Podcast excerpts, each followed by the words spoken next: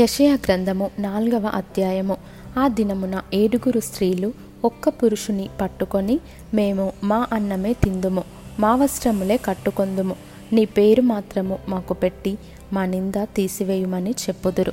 ఆ దినమున యహోవా చిగురు మహిమయు భూషణమునగును. ఇస్రాయేలులో తప్పించుకొనిన వారికి భూమి పంట అతిశయాస్పదముగాను శుభ లక్షణముగాను ఉండును.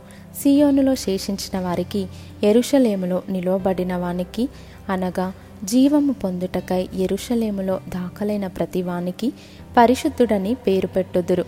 తీర్పు తీర్చు ఆత్మ వలనను దహించు ఆత్మ వలనను ప్రభువు సియోను కుమార్తెలకున్న కల్మషమును కడిగివేయునప్పుడు ఎరుషలేమునకు తగిలిన రక్తమును దాని మధ్య నుండి తీసివేసి దాని శుద్ధి చేయునప్పుడు సియోను కొండలోని ప్రతి నివాస స్థలము మీదను దాని ఉత్సవ సంగముల మీదను పగలు మేఘధూమములను రాత్రి అగ్నిజ్వాల ప్రకాశమును యహోవా కలుగజేయును.